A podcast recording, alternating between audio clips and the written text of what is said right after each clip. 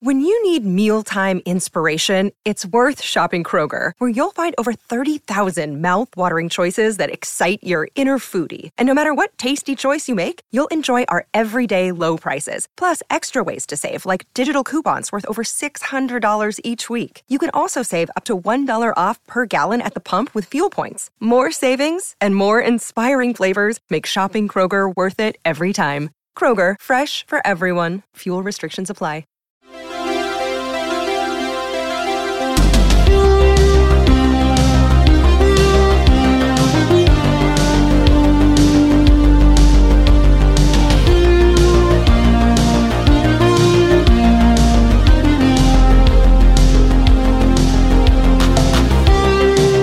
Welcome to Hot D, the officially unofficial podcast for House of the Dragon on HBO. I'm Jim. I'm Aaron. And today we're back to do our feedback episode for season one, episode one, The Heirs of the Dragon. Aaron, I have to imagine that there was just a flood of feedback. If I'm if I'm remembering correctly about our Game of Thrones coverage, there was a lot of it. It's not quite the torrent that late stage Game of Thrones was, Oh, but it's goodness. pretty healthy. Like, Okay. uh, you know, we, I, I, we, we, that was one big question we had. Like, how much of the Game of Thrones faithful are going to come back to the show with all the competition and increased, uh, you know, profile podcast has got how many are going to find us back to our show? And I am incredibly pleased. Uh, HBO released some statistics. Something like 10 million people tuned in to see the premiere that night Mhm. which is a new HBO record. Uh, and we crested at number four of the podcast and TV and film number. I think we got as high as 33, maybe 31 on iTunes rankings overall. That's Okay. phenomenal. So I really appreciate. Got so much feedback saying so glad to have you guys back talking about Game of Thrones. So glad to have you all back. Mhm. Uh, yeah. So I uh, I'm I'm I'm feeling pretty good. Just got nowhere to go but up from here. Uh, or or crashing down. I don't know. Maybe just like I said, I, I've only seen the first episode. We'll we'll see. But uh, I've got some friends that have seen more and said they're pretty they're pretty excited by it. So I am too. Uh, we have a ton of feedback. Uh, fortunately, there was a lot of subjects that kind of well, I don't know. Fortunately, unfortunately, there's a lot of subjects that sucked up a lot of the oxygen in the room. So there's a lot of duplicates, and of course, I always try to go with the either more the the most the, the first or most complete and accurate articulation of an idea um, when I'm when I'm awarding my you know I, I've got the I'm a little princess and I've got a little wreath and as I'm and I'm awarding my favors on the emailers I, I try to keep those in in mind but uh, you Mhm. know I, I I appreciate everybody sent in message and I try to write back to everyone I didn't get to read but H O T D hot D at baldmove.com is how you send in the feedback to the show. Uh, there's a lot of places you can send it in, uh, but the only place it's going to get a chance to get read is is that e- email address, hotd at baldmove.com. And after all, who's got the hottest E, if not Bald the Broken? Uh, let's start off with Zach. He says, Word is that George R. R. Martin is way, with five A's, more involved in the show than he was with Game of Thrones. Back when Game of Thrones was in its heyday, George would famously say in interviews that he didn't like to be that involved in the show because the show is a show. My books are my books. They're different stories, and I'm focused on making my books. Do you guys think that in the years since Game of Thrones' controversial ending, that some of the backlash affected his book sales and readers' community, leading him to the conclusion that their public sh- opinion of the show, adaptations, and the books they're based on are more closely tied than he had anticipated? Could that be why he's gotten more involved with Hot D, apparently wanting them to stick more closely to the source material? Did he learn his lesson about letting creators go running with his vision? I can see that final part being true. Um, being displeased with how the fans took the ending of Game of Thrones. But I would say if the show did anything for his book sales, it boosted it mightily. Sure. Uh, there's no way he didn't sell just a shitload more books. Than he ever would if he hadn't signed a contract. Right, right. No matter how good or bad the show was, uh, it's just more exposure. Yeah. Uh, so yeah, I think he's fine with how the books went. But yeah, he might, as the creator of these stories, be disappointed with the way that those stories were told and want to take the reins back. Yeah, I, I wonder if we'll ever get the whole story because it seems like that the Double D's, boobs that they are, and George Martin, a bit of a boob himself, were bosom buddies uh, for the first couple of seasons of Game of Thrones, slapping each other on the back, congratulating each other on success. Martin wrote a couple episodes. But somewhere in the four, five, six, it seems like, and this is all just kind of, you know, kind of, I guess, informed speculation and guesswork. It seems like there was a mutual kind of falling out. Uh, I think it has a lot to do with George not finishing the books because mm-hmm. in those mm-hmm. early days he was very confident that he'd have Winds out and dance and it would just be this triumphant culmination of everything happening at the same time. I think the double D's had to start, you know, playing jazz and I don't think they particularly like doing that. I think they kind of got bored with uh, you know, they kind of sort of forgot to write the last few seasons in a compelling kind of Martin esque way. Mm-hmm. Uh, I don't think Martin was very happy with how those things ended. We just something that came out this week is that he had a pretty impassioned plea to HBO to like, please, can we give this ten seasons? You know, this needs more time. Uh, it needs it, it needs a little bit more time to breathe. I don't know if he's trying to buy you know bide time to finish the books or what, but uh, it seems. Why doesn't HBO go for that? Because hmm. I think HBO would have. I think the Double D's were adamant that we okay. are wheels the fuck up sense. out of this thing, and then we're done with get it. Wheels the fuck up and get get some other people in there to finish it off. I I don't know. I've heard, and I didn't, I didn't, because this is like Hollywood shit, and I that's the stuff that like I don't really care. Although this is pretty juicy. I heard some unsubstantiated rumors that like Kit Harington is okay. trying to amass a, a source of funding to you know, essentially remake the final season or two. okay, it sounds like uh, I, fantasy I, I, wish fulfillment for there, a particular set of fans, but all right. There, there is well, but there's also talks of this Jon Snow sequel, uh-huh. and I have to think that that would be more successful if they were able to do something like that. And I you know, it's it's not super unprecedented. It doesn't happen very often, but like uh, I was a big fan of uh, uh, Full Metal Alchemist. And that first anime adaptation was completed before the manga was finished, and they kind of had to play jazz at the end too. And I, I didn't think it was terrible, but then once the manga came out, they they they did um, uh, Brotherhood, uh, Full Metal Alchemist Brotherhood, that essentially redid uh, the, the, whole series and made it a lot, uh, you know, dovetail with or not dovetail. It, it made it agree with the ending of the manga, which I enjoyed a lot more.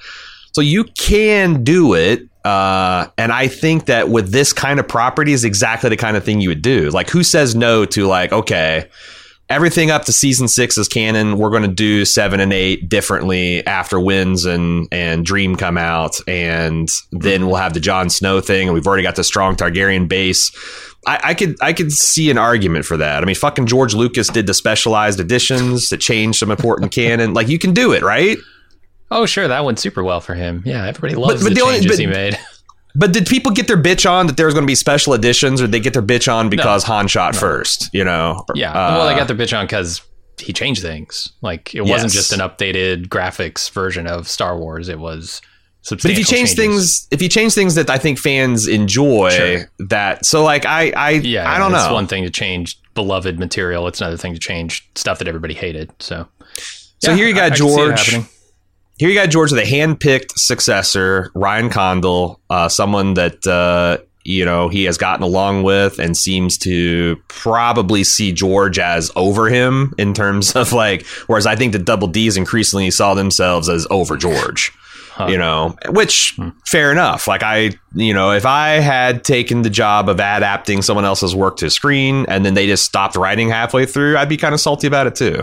Totally. Uh, and I think that he, he's got this story is done and this is the this is this is where the gardener in him is is ready to shine because all the structure's there and he can just you know help them put in tidbits and breathe life into things and answer like lore questions. And this is kind of like him and being the happiest pig in slop. So I, don't know. I, and I do wonder if we'll ever get the whole fucking story of what went on behind the scenes you know in late stage Game of Thrones uh, yeah, but, almost certainly not.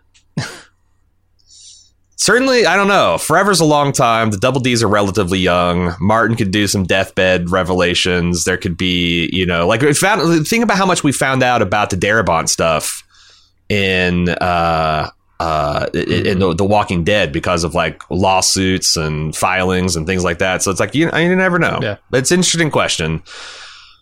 Uh, Geoff wants to know: Is there any chance of the wound on Viserys' back not healing as a sign of grayscale?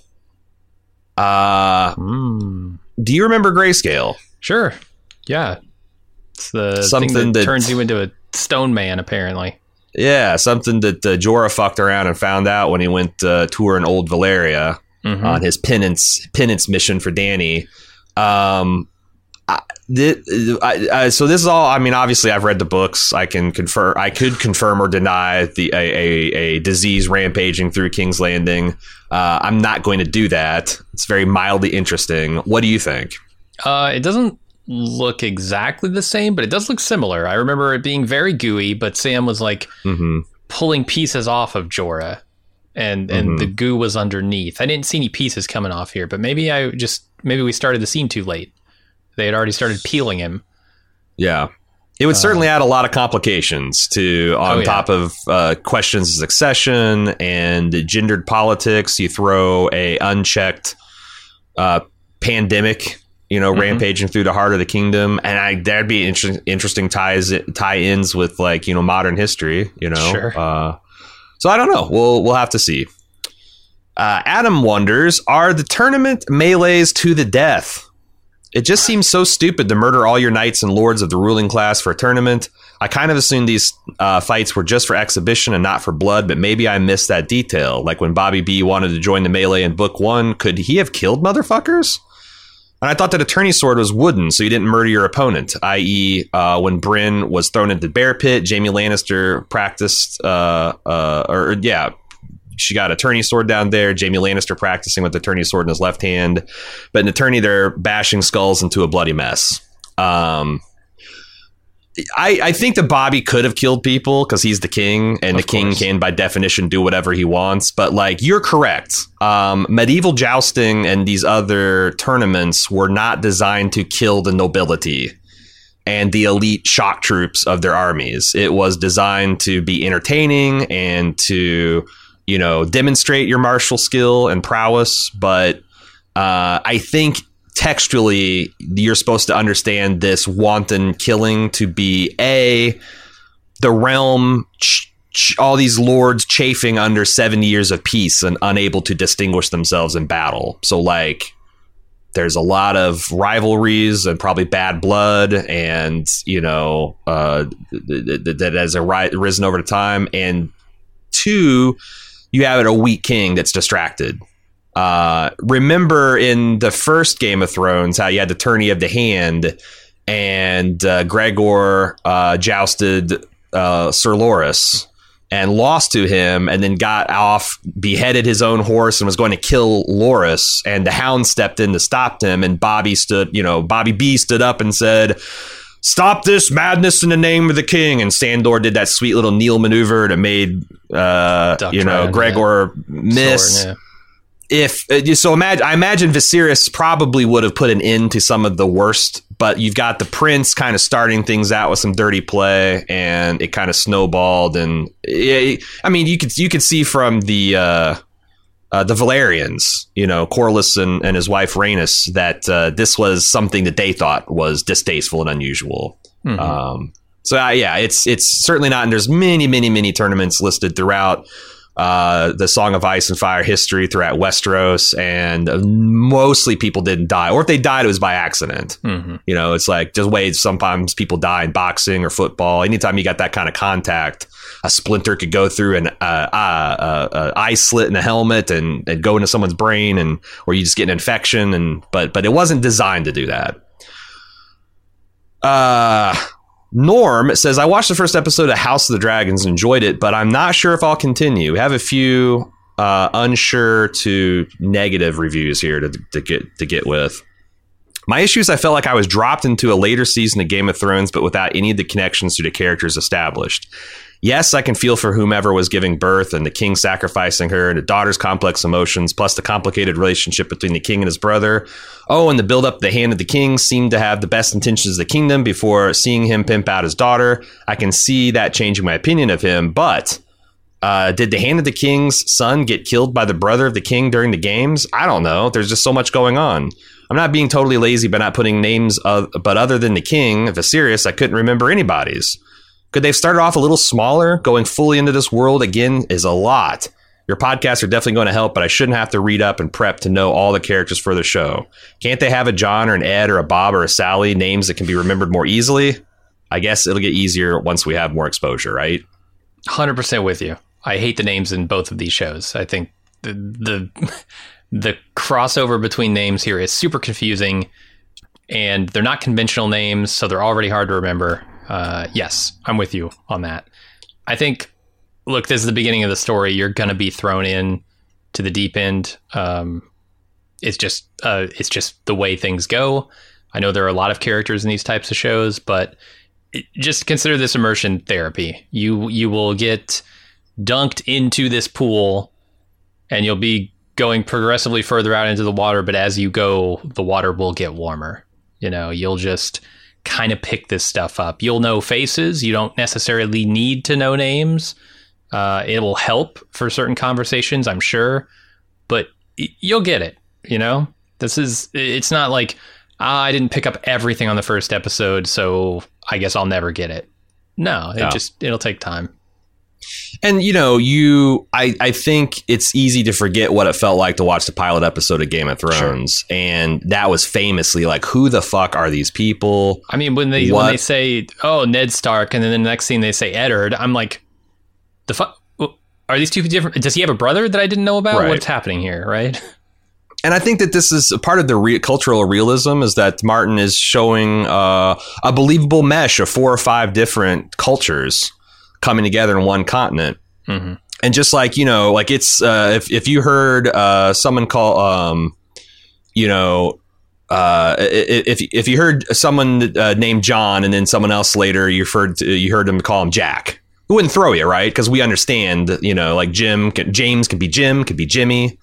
Uh, sure there's there's lots of different variations that we have in our culture that's that's and every culture has that kind of thing so um, we don't you know as, as americans especially you know we are kind of like a little bit of a monoculture. Um, I, I know there's exceptions of people that have immigrated recently but mostly you've got your jims and your tims and your sarahs and your sallys. Um, but you know, uh, S Westeros is not like that. It's recently conquered by an entirely different culture. Uh, you know, we're going to talk later on in the Maester's Corner that uh, you've got the Andals, you got the Firstmen, you got the Rhoynar. Uh, it's a real melting pot. So that means you're going to have bizarre to our ears names. Um, and and and uh, and they're just like a Targaryen would have no problems distinguishing a Rhaenyra from a Rha- uh, Rhaenys uh, just like we have no problems distur- you know distinguishing a Jim from a Jimmy, you know, uh, that's just how they are. And, and it seemed like it was a conscious choice because there was an interview where Ryan Condal and uh, Miguel Sapochnik were talking about like, do we really go in with a Rhaenys and a Rhaenyra, and uh, you know, or are we going to change this? Like, uh, you can't, you can't. George wouldn't have like let him. Like that that one. Bakshi uh, Lord of the Rings adaptation where they called Saruman Aruman because they didn't want to confuse it with Sauron. Sauron like sure. that makes a lot of sense, but also it's heresy. It's heresy. You would have the hardcore fans bitching and moaning constantly. So like I, I think you just bite the bullet and just don't worry about it. You will learn this by osmosis, mm-hmm. just like you did presumably in season one of Game of Thrones. And it'll it'll start making sense. But right now it's fine to talk about, you know, the hunky blonde guy versus the dorky blonde guy versus the black blonde guy versus you know it's like it's it's it's fine to just just just refer to people's appearance and whatever or nicknames uh, you got yeah. for them so i think it'll be fine. Um, and also like no i don't really think they could. Like just like you could make an argument that maybe they should have started this first episode of Game of Thrones entirely on the Starks, just introduce one family at a time. It's not really how the story goes. There's a lot of things happening all at once. That's one of the things that makes it such an exciting time, you know, mm-hmm. such a time of upheaval. So I think you'll be fine, Norm. Stick with it. Discover why critics are calling Kingdom of the Planet of the Apes the best film of the franchise. What a wonderful day! It's a jaw-dropping spectacle that demands to be seen on the biggest screen possible. We need to go. Hang on. It is our time. Kingdom of the Planet of the Apes. Now playing only in theaters. Rated PG 13. Some material may be inappropriate for children under 13. Another day is here, and you're ready for it. What to wear? Check. Breakfast, lunch, and dinner? Check. Planning for what's next and how to save for it? That's where Bank of America can help. For your financial to dos, Bank of America has experts ready to help get you closer to your goals. Get started at one of our local financial centers or 24-7 in our mobile banking app. Find a location near you at bankofamerica.com slash talk to us. What would you like the power to do? Mobile banking requires downloading the app and is only available for select devices. Message and data rates may apply. Bank of America and a member FDIC. Uh, Nicole K says, uh, points out another thing, a weakness of the show she identified. One thing I felt was missing, and I hope they will show that will show up in episodes to come, is some humor. This fart's not going to cut it, pun intended.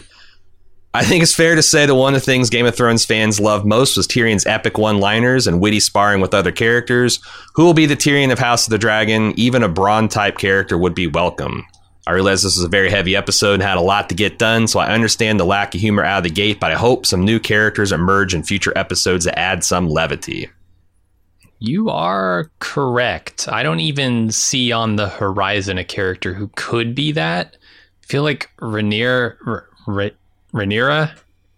See, here's the names. Uh, Mhm. the the young heir to the throne now. Um, Mhm. She could have some element of that to her.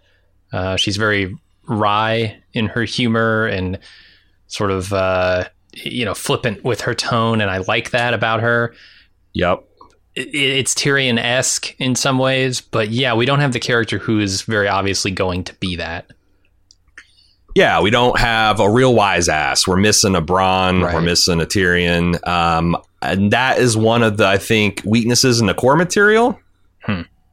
And I don't know how they intend to show it up. If I read between the lines of some of the reviews I've seen, they've seen more than one, like, uh, you know, I'm talking like Alan Sepinwall's. It does seem that this is a bit more of a dour, stodgy kind of thing. It's not to say it's devoid of humor, but it might just not have those type of characters uh, as front and center. Um, That's unfortunate. yeah, but we'll this see. is a large we'll part see. of my enjoyment of early Game of Thrones. I will say that many, the the on multiple rewatches of this episode, I found there is a lot of sly humor in you know the one liners, the reactions of the small council, uh, some of the under the breath stuff that's being said. Uh, but it's yeah, it's it's certainly not Tyrion confessing to milking the one eyed giant into his sister's clam stew or whatever the fuck it is at the Eyrie. But uh, we'll see, we'll see. Uh, shit, they could just bring Mushroom out. Just get, just get, just get much. Get, get the dwarf out here telling drunken japes, uh, narrating the whole thing. All right. Uh, yeah. Nina has several questions and comments. First up, Viserys Queen is listed as Aemma Arryn on IMDb. Why does she have a Targaryen silver hair if she's Arryn? And is she a Targaryen and an Arryn? Okay, so the whole deal behind this is her mother was a Targaryen princess that was married to the Lord of the Vale, uh, one Roderick, Roderick Arryn. Uh, so even though she's got that last name by marriage, she is uh, at least half Targaryen, uh, and she she acquired the the silver hair that way. Uh, she continues, I expect the vast majority of us had a healthy sense of ick when Otto Hightower suggested his daughter Alicent might offer the king comfort in one of her mother's dresses. But I caught a sense of Alicent's own ambition when she's under the Godswood tree with Rhaenyra. She seems upset that Rhaenyra doesn't seem interested in securing her own place within the dynasty. It seems like Allison could be playing her own game or else is quickly learning through osmosis from her father and other court players the importance of rising in rank in King's Landing. What do you think of that, Jim? yeah, like a Margaery type. Uh, I can see it. it's important to note that like I first of all I didn't necessarily get that. I felt like it was definitely a girl being thrust into a position that she's uncomfortable with, but she doesn't want to disappoint her father. And I I took that stuff in the Godswood more as her anxiety reflected through her father's anxiety about his place. You know, we talked in the main cast about him being the second son and you know he doesn't stand to inherit Jack, so he's looking to secure his own line and lineage. You know, um, And they're And it's important to note- about their father's uh, yeah, wishes at that point. Yeah, maybe.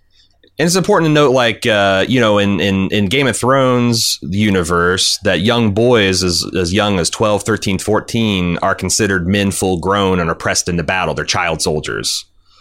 And some of them distinguish themselves at an early age. Like uh, Barristan the Bold, I think, won his first tournament by uh, uh, wearing some mismatched armor and entering the lists when he was 10 uh, and they can attain glory and do well, but it's still fucked up. You know, they're still a child soldier. So, like, mm-hmm. even if you have a person like uh, Alicent or Margaery, uh, you know, being used in this way, and even if they have a uh, end up having a talent for it, if it works, it doesn't make it any less like, you know, they're, they're a product of their times, but also it's like it's a it's a it's a rotten product, right? I mean, here's the thing that impressed me about Alicent is that she mm-hmm. goes to Viserys with a history book.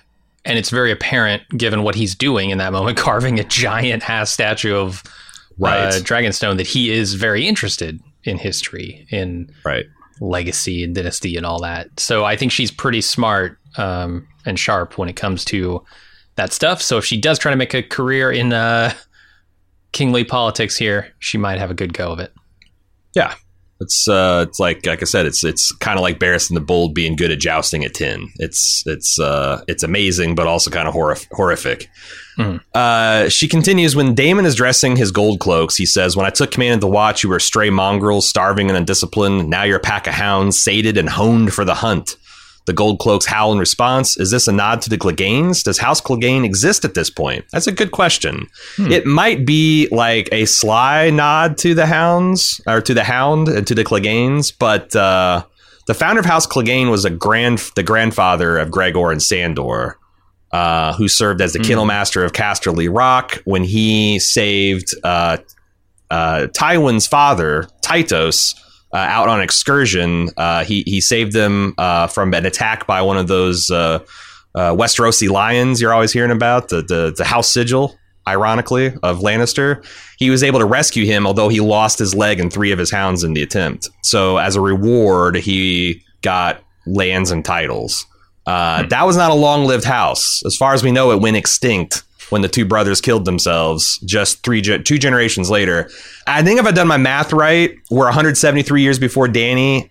Uh, the Cleganes would not be a thing. We're yeah. still a generation or two away from from all that stuff happening. So it's probably just you know he's just making a hunting illusion, right? Mm-hmm. Finally, Nina says, I'm fascinated by the Velaryons and what they hope to get out of this developing succession situation, especially with Rhaenys having already been spurned before. I did a quick search on them, and it looks like they're the most feared, respected, and established seafarers of the time. Does this mean the Greyjoys are currently a lesser house or a minor sea power? Do the Greyjoys even exist? So, just before Aegon's conquest, the Riverlands and the Iron Islands were a unified kingdom that was ruled over by the Ironborn, the Iron Islanders. And their king was uh, from a line called the Hoares. Uh, H O A R E. Uh, and at the time of the conquest, they were um, led by King Harren, who lived in a newly finished gigantic castle, the, the biggest fortification Westeros had ever seen, that he called Harrenhal, which, of course, he was roasted alive in when he refused to bend the knee to Aegon because Aegon just took Balerion there and fucking flamed it until the stones cracked, mm-hmm. which is why it's a, a giant ruin and kind of even though it's in a very wealthy uh, uh, uh, uh, uh and, and, fertile land, it's it's seen as kind of a cursed cursed place.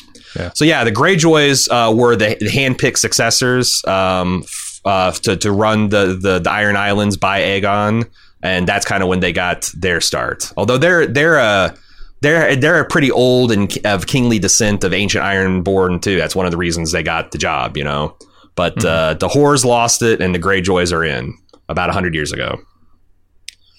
Uh, Riri says, being one that likes to ask more refined, mature questions, I couldn't help but wonder what would happen if, while flying over a dragon, a city has to relieve it. I'm sorry, Oh. By flying over a city, a dragon has to relieve itself. I is mean, dragon what happened? Is dragon excrement hot? Is it like dropping napalm mm. on a city? Hmm. Can you use it for fertilizer? Or are there other added benefits? If uh, I can only assume that fine pedestrians cautiously eyeing the dragon flying overhead at the beginning of the episode were on the lookout for potential falling debris and making a shelter in place plan to avoid the horrors that could potentially be jettisoned from any of the many dragon orifices. Man, this was a tough lore question to run down because you tried. Okay. yeah, no, I it and it and it has been asked many many times.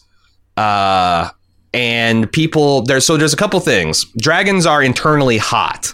Uh, there's descriptions like when Drogon was getting stabbed in the uh, the the fighting pits of Meereen, that his wounds were like smoking, like magma, and the spear tips as they got pulled out were like melted. Uh, so like the internal temperature of the dragons is extremely high, and there was some theories that a dragon metabolism is so high and their body so furnace like that they essentially just burn their own waste. Uh, I, that doesn't seem to make much sense from a biological process, but that was one theory. And then when the Rogue Prince was printed, uh, there is this passage where one Velaryon boy is goofing around in the dragon pit with uh, a, Tar- a Targaryen cousin. And one of the princes thought that this guy is going to make enough noise or that he's going to get him in trouble. And he shoved them, and the, the boy uh, was said to fall backwards into a pile of dragon droppings. Uh, so dragons do shit. There's they, they don't they they're not inherently caustic or napalm like. If it comes Oh. out of a, f- a They don't fresh say dragon, to the boy. no, I mean it's just it's kind of like a joke, you know. He just falls out? into a pile of shit. Um, it doesn't burn Damn. him alive or anything like that. But you know, who knows? This this these droppings might have been there for a while. Yeah. Uh, there I was a couple assume- theories that that's how dragon glass was formed. That's the, the fossilized shit of dragon coprolites, but that has Uh-huh. not been proven. Uh, yeah, I want to assume they're a lot like volcanoes. That you know, the the shit just comes out hot, comes out fast. Uh, you better not be in the way of it, or it'll melt you down. And then eventually, you know, it turns into that volcanic stone Yeah. uh, of dragon glass. Yeah, I love it. It's really good. It's like pum- pu- pumice. You, you can use it to sand your feet, Mhm. you know, get rid of calluses. Yep. Hot shit. Uh, moving on to Raphael says, I hate, expected to hate this guy Daemon. He definitely has a punchable demeanor. However, although I agree with Kim about someone needing to enforce the rules in the tourney, all that stuff I found truly bizarre. I think Daemon tripping Otto's son served two purposes. One, course, was to humiliate Otto. However, I also think he spared the lad. I mean, if Daemon is that badass warrior, I imagine he could have seriously hurt Otto's son or possibly killed him. Choosing Otto's son was just to mess with him, as the king said earlier in episode. So, so far, a guy I expected to hate comes across as much more complex. Maybe I saw I saw Daemon get beat not once but twice. Um, Yeah. by the same by Criston. So is he this badass? I don't know. If if so, the episode was playing coy with me because I did not take that away from that scene. I think the the other thing is like I don't think he meant to kill Otto Hightower's son, but when you do shit like that, it's definitely something you're flirting with. Mhm. Um and yeah, and then also like the to the death stuff is like we talked about is just not a thing. Like, you know, it's not one, you know, tw- 40 nights enter, one leaves kind of situation. So I, yeah, I, I don't know that I completely go along with this. I think it's just to demonstrate that Daemon is a bit of a shit.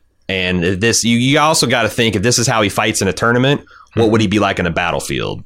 He's going to be the biggest gouger, biter, pocket sand.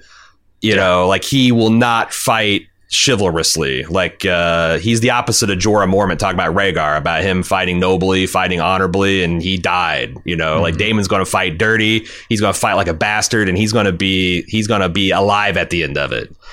Uh, but we'll see. We'll see how that. Uh, we'll see. We'll see. Bold strategy, Cotton. We'll see how it plays out. Peter C has a couple questions too. He says Game of Thrones had five or six books from which to build a series upon. It also had a whole new universe to introduce viewers to. To my understanding, Hot D is based on Fire and Blood.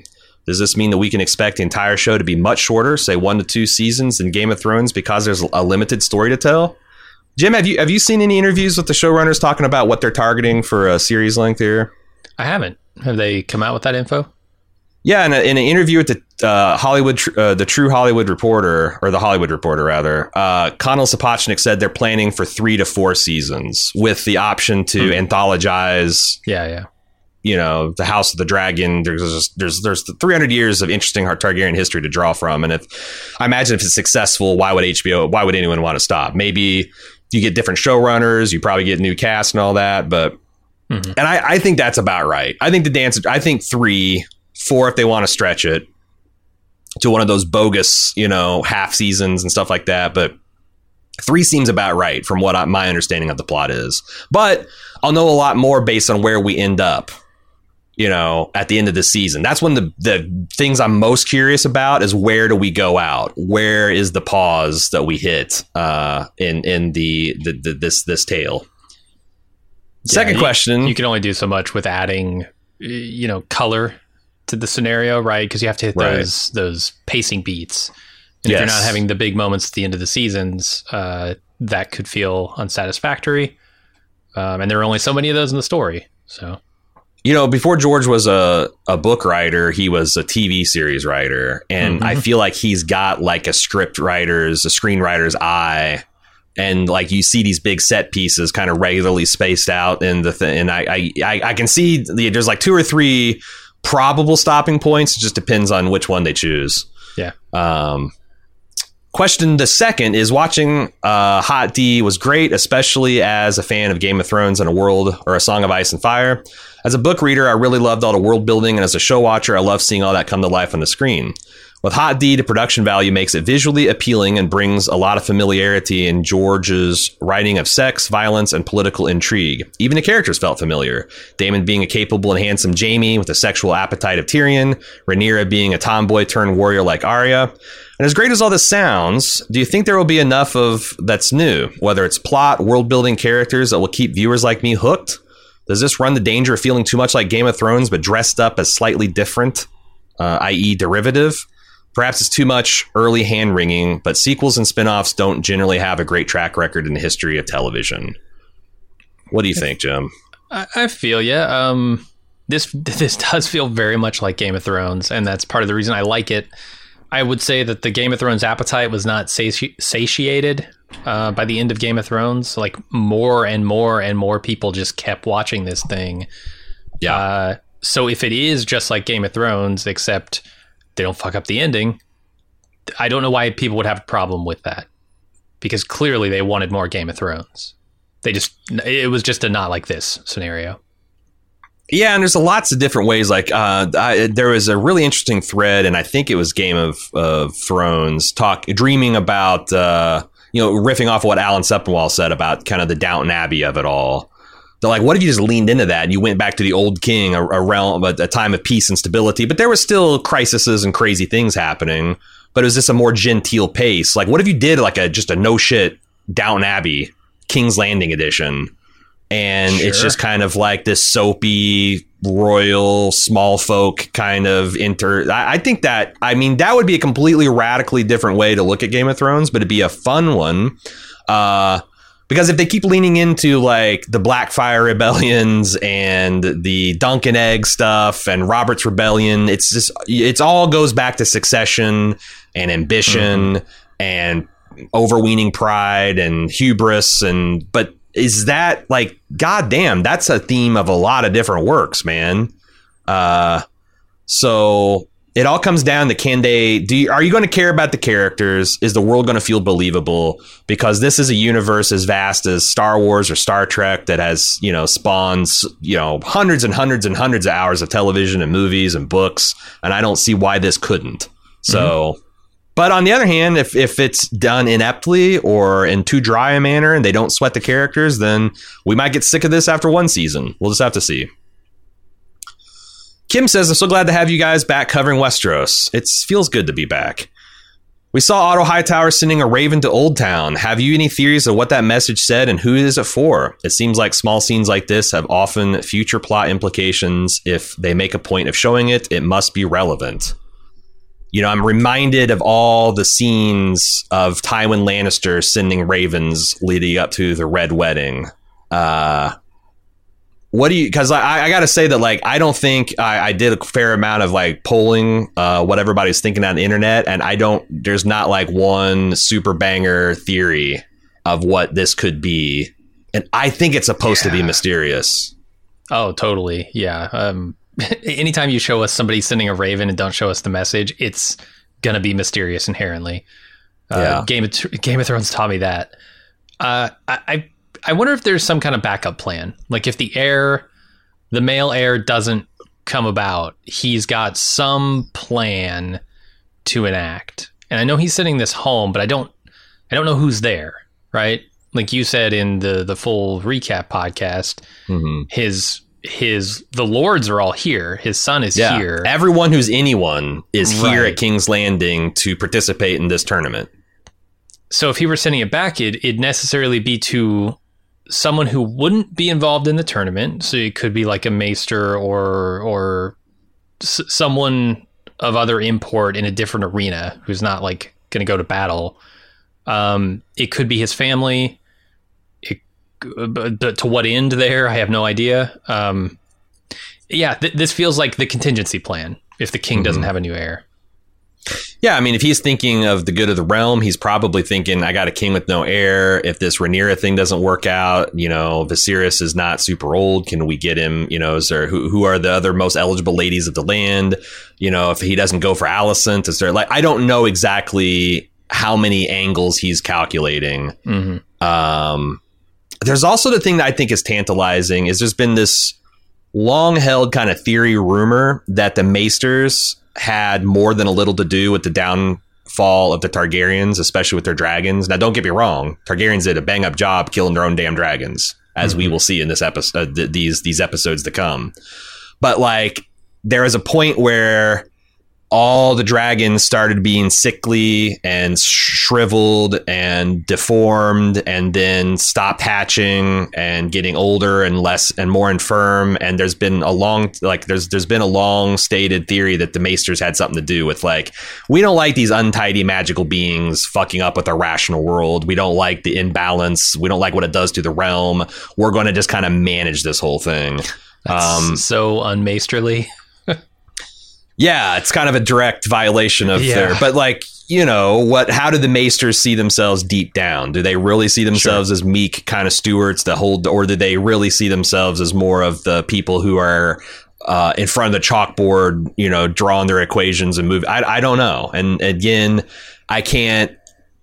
You know, I, I, I- I don't really think they're going to go into all that, but that's the one that would be like if they're starting to d- do this like long term generational conspiracy against the ro- royal house, it would be interesting if if uh, that that were to, to play in. But we'll see, because like I said, that's not something that's like right there in the text. It's something that's kind of hinted about. Uh, Sheena says, "Hey guys, I too is curious about why Hot D didn't have a proper opening credit sequence in the episode, like Game of Thrones did, since that was kind of a staple of the original show. But I remembered that you guys would sometimes mention in the podcast that just changing one thing on the Game of Thrones credits would cost a ton of money, sometimes to the detriment of other aspects of the episode. So maybe this is why Hot D has decided to forgo an elaborate opening credit sequence. Your thoughts?"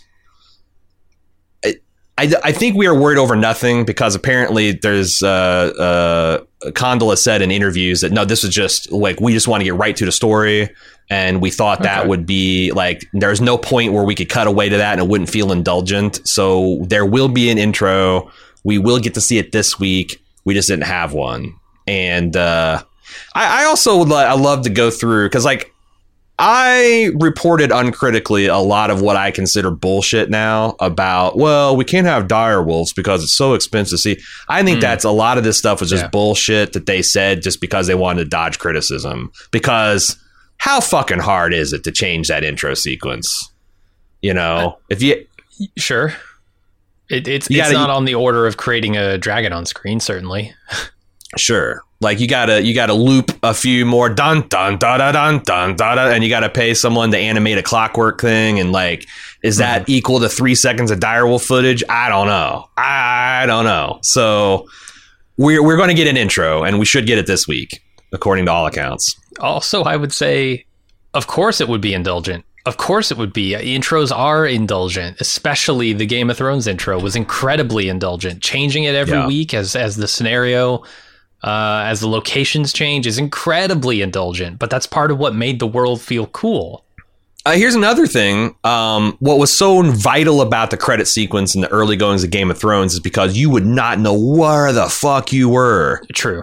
Yeah. Like it's like, oh, there's the wall, and how's here's how it relates to Winterfell, and here's how it relates to the Vale, and here's how it relates to, and oh, we're going over this narrow sea, we're across a whole another continent. Oh, here's where Khal Drogo and Dany's hanging out. We were just in King's Landing. Mhm. Now, at the end of this episode, Daemon's going to the Vale. Presumably, we're going to get see some of this crab feeder guy and the stepstones off of Dorne. There might be need for like, hey, we're going to go to this location and this location. We're going to deal with the triarchy. That's what is that? Tyrosh and Myr and Lys, I think. Uh, we might see some of these locations, and it might be more necessary the next episode too. But again, that's all speculation. I, I don't know that we'll actually go to those places. I'm just saying that like it seems likely that we had everyone together and now there's evidence that we're going to expand the scope of the story and it might be more necessary. So we'll see. We'll see. Uh, Chris says, "Hey guys, for my first question this season, I'm going to throw it out there. Why isn't there a push for King Viserys to take a bride of child childbearing age? He's certainly not the oldest ruler that we've seen take a young bride in a series. Is it simply a shortage of Targaryen noblewomen in Westeros? And second, Less importantly, was I the only one who noticed Queen Aemma had erotic tapestries hanging in her birthing chamber? Uh, I I certainly didn't notice. I didn't notice either. Something that Dave and Chin were, uh, Dave and Chin, Dave and Kim Uh-huh. were talking about on a cast of Kings that uh, Kim noticed it and she asked, uh, she had an interview with Millie Alcock, and I guess the two girls, I guess they're women, they're like in their 20s, even though they're 14 on the show. They said, yeah, no, there was a lot of erotic uh, tapestries and some that I didn't make on can uh, it featured dra- humans having sex with dragons, dragons having sex with humans. Those those fucking Targaryens, man. which which ties in there's some Targaryen theories that say that the way we got Valyrians were you know essentially they're the children of dragons or depending on how much hubris the the Targaryen has it might be the other way around. And you know uh, Valyrians fucked around and, and made dragon children. So there is that idea and, and I'm I, yeah I want to keep my eyes peeled for more erotic dragon fucking.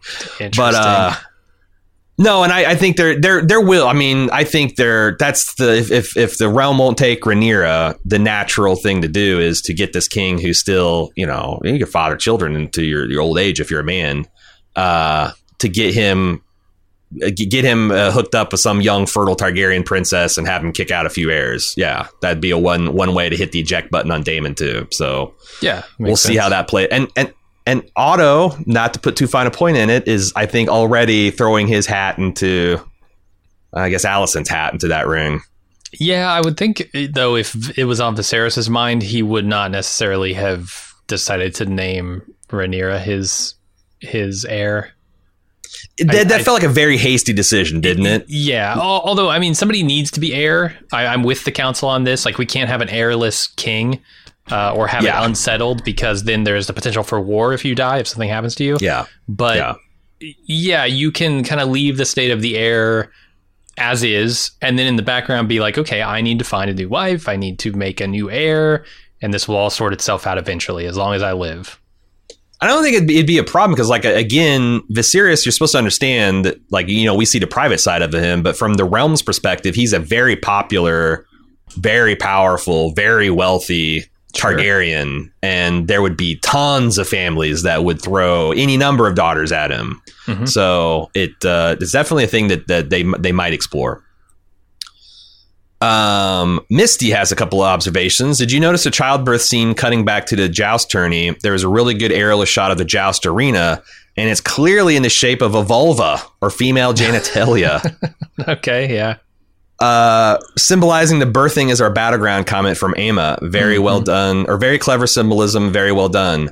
I didn't put that two and two together, Right. but yeah, yeah, it definitely has it. a a certain parenthetical shape. Yeah, yeah. Yeah. If they if they had the king's box at the very top of one end of it, you know, and a slightly that yeah yeah. Uh-huh. Also, it's a map of the uh, for the men of the realm to follow if they want to. But uh, no, I, I didn't catch that. But that's that's a good point. I gotta think it's intentional because they were definitely making that direct, you Yeah. know, contrast comparison. Uh, moving on to Yannick from Denmark says, I'm curious about what you think of Otto Hightower. We see him in the show presented as this composed, intelligent hand of the king, but are his motives sinister besides wanting to send Daemon away from court? Otto is clear in that he wants Rhaenyra to be the new heir rather than Rhaenys uh, Velaryon. In a creepy moment, he tells his daughter Alicent uh, to go to the king's chambers, the implied purpose of which is to sleep with him. But when she shows up, she's char- carrying a huge history book. I know how important the histories are to you, she says, and we never hear which history she reads to him at this vulnerable time. Otto then uses Viserys' grief to get his way by telling Viserys about how Daemon toasted the heir for a day in the whorehouse.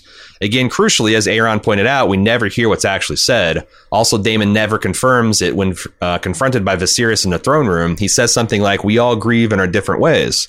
In the next scene, Viserys takes Rhaenyra to the Dragon Skull room and tells her she is to be his heir. Specifically, he refers to the histories when explaining it all to her.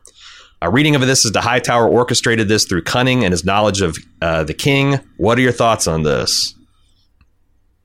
Yeah, I, I, mean that makes manip- a lot of sense. I, I, I don't know if Otto told. I, I never saw Otto tell her to get this book. I simply saw him tell her to go to him wearing the dress, which she does.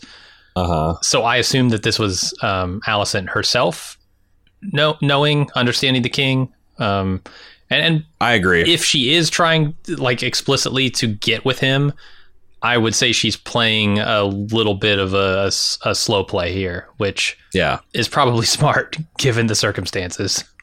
To me, I, it felt to me like she was following the letter of her father's instructions without mm-hmm the spirit. Like she was literally there, staying as far away from Viserys, like trying to engage on a comfort, like a human comfort level. I'm sorry this happened to you. Yeah. Here's your favorite thing. Let me read it to you. Um, yeah, I don't think she's particularly excited about being sent to bang this king. No, her best friend's dad. That's yeah. pretty cringe, man. it's weird. Uh, it is strange though that she would take the big book of Targaryens having sex with dragons to read to him that was a little uh, uh, that was a choice for sure. The the, the selected erotic tapestries of uh-huh. uh, of uh, the Red Keep. Yeah, yeah, you know, yeah, it's playing all the angles. Gary V says to clear up some confusion about the family tree in both the season preview podcast and your instant take, you misidentified the relationship between the old king Jaehaerys and his eventual heir Viserys. Preview podcast, you identified Viserys as well as Rhaenys as children of the old king in episode one podcast as his nephew. Viserys is in fact the grandson of King Jaehaerys by way of Jaehaerys' second dead son. Rhaenys hell? is the more direct descendant or granddaughter of Jaehaerys by way of Jaehaerys' first, also dead son, making Rhaenys and Viserys first cousins. Yeah. Oh. I, I fucked that up. I, I have a hard time keeping track of the succession. Um, but you're you're right. Rhaenys, Rhaenys, as we like to call her, was passed over effectively twice. Um, when the first king son, king's son and heir dies, the law of is a primogeniture is where it's like you'd think that like well then the king's second uh, son would go. Sure. But actually, you go all the way down that first son's line. If he has an heir, then it's not the king's brother that it's the heir. It's it's you know this is Lion King shit. Yeah, you know, Simba sure. wrecked Scar's potential to be king, right? Um, yeah. And Rhaenyra, uh, uh, Rhaenys was right there uh, she was the eldest heir to that first son's uh, you know claim, and she was passed over. And then at the Great Council, she was passed over again. So she was actually the queen that almost she was the queen that never was twice. Uh, and and you're right. I'll I'll try to keep that in mind uh, going going forward. Because guys, guys, God knows, God knows that uh, Germ gets really pissy when you skip a Targaryen uh, yeah. succession. Uh, Matthew says, "Is Viserys' wife also his sister? They never make a point to mention it, but all the silver hair tends uh, to lead me to believe that. I just want to confirm. I'm assuming that all silver-haired people are related. Uh, you're not wrong by saying they're related eventually in some way, mm-hmm. but uh, Queen Aemma's mother was the Princess Daella Targaryen, who, as I mentioned before, married Lord Rodrik Arryn of the Vale. So she is the that the Daella was the daughter of Jaehaerys, which I think, and I'm always shaking. That's so if you're that that makes you cousins, right? That's a definition of cousins. Your uncle, your, your uncle, or your aunt's children are your cousins, uh-huh. and you're all grandkids of the grand. Yeah, I think they're. I think I think they're cousins. Okay. So not as close as your average Targaryen relationship, but too close for a, a lot of our comfort, I think. Yeah.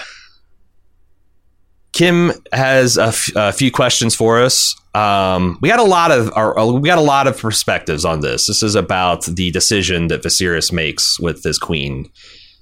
She wonders: Is there ever a scenario on the table in which Aemma made it out of that whole situation alive? When the Maester tells Varys he has no choice, or he has a choice to make to save one or lose both, I didn't think that implied Viserys had a choice on who he could save. The baby was breached and can't be repositioned. Pushing is futile and it's pretty much game over for baby and mother both in that world, short of some miracle. I think the only one who had a chance to make it through this alive was the baby, which I thought was implied by the Maester's comments on the procedure. Like you, I also had the hot take that Viserys was a selfish monster for making the decision he did. Once my emotions and uterus unclinched after that scene, uh, logic did kick in. Viserys had no choice but to do what he did. If Aemma was going to die either way, but there was a chance a son could be born to secure the succession and stabilize the realm, as king, uh, whose utmost responsibility is to said realm, Viserys had to do what he did. It was terrible and utterly horrific choice to make.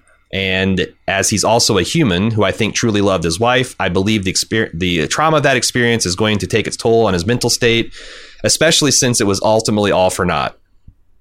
Um, I talked with this uh, with a guy named Christopher on Twitter. Uh, I got some uh, emails from doctors that had different opinions on it. So the exact dialogue the Maester says mm-hmm. during a difficult birth, it sometimes becomes impossible or becomes necessary for a father to make an impossible choice to sacrifice one or lose them both. There's a chance we can save the child. Uh, the technique is taught at the Citadel, which involves cutting directly into the womb to free the infant, but the resulting blood loss. Dot dot dot. Mm-hmm. I and I feel like many others interpreted to sacrifice one as being a binary choice. You can choose to save the mother, or you can choose to save the child, or you can not make a choice in a trolley problem kind of way and lose them both. That is apparently interpreted it. So I interpret qu- it as we can save this child and kill your wife, or we can leave it up to the gods, is what he says about whether or not either of them will survive if we do nothing. So I think that's a reasonable and probably correct interpretation, but the fact that so many people got that confused, um, sure. and I so, so there's there's two things, and you always got to think about this in terms of fantasy. It's like what is the analog here? So like if, if we're talking about a medieval cesarean section, that's a low percentage play for the for the mother. A hundred percent, yeah. I will not say that a, a, a, at no point a woman didn't survive that, but like just with the infection alone, it's got to be pretty fucking yeah. low. Yeah. But the way they, the way I honestly believe that there was like, I didn't know what kind of medieval, and the other thing is like, so fantasy. Game of Thrones has things that real life medieval times did not have. Uh, they have a very effective, safe abortifacient, uh, Moon's Tea, where a woman can drink that and she just doesn't have to worry about having a child. Uh, that's not, I don't think that has any kind of historical analog in, in the real world uh, also, back in medieval times. Probably not going to work at this point probably not the yeah, solution it's too to late. problem. it's too late. But like I was yeah. thinking, like you know, what can the maesters do? Can they do some kind of like primitive dilation and extraction type of proceedings, like which would be gruesome? They would be essentially hacking apart this baby who's crowning uh, mm-hmm. or breaching. Uh, but I'm like, I don't, I don't know that it's not possible that you could do that. And like I said, it was presented as a choice because, like, I, I'm, I'm kind of with um, Kim here. Is like, how is this phrased as an impossible choice? If it's like you are going to lose both of them. But if you mm-hmm. take action now, you can save the child. Right. I think it's That's still not pretty at all, really. Not no, I, I, it's it's much more of like he's being forced to do something that's terrible. Uh, yeah. I also think it is pretty reprehensible how they they treat the AMA of this this whole question. But oh, like, yeah.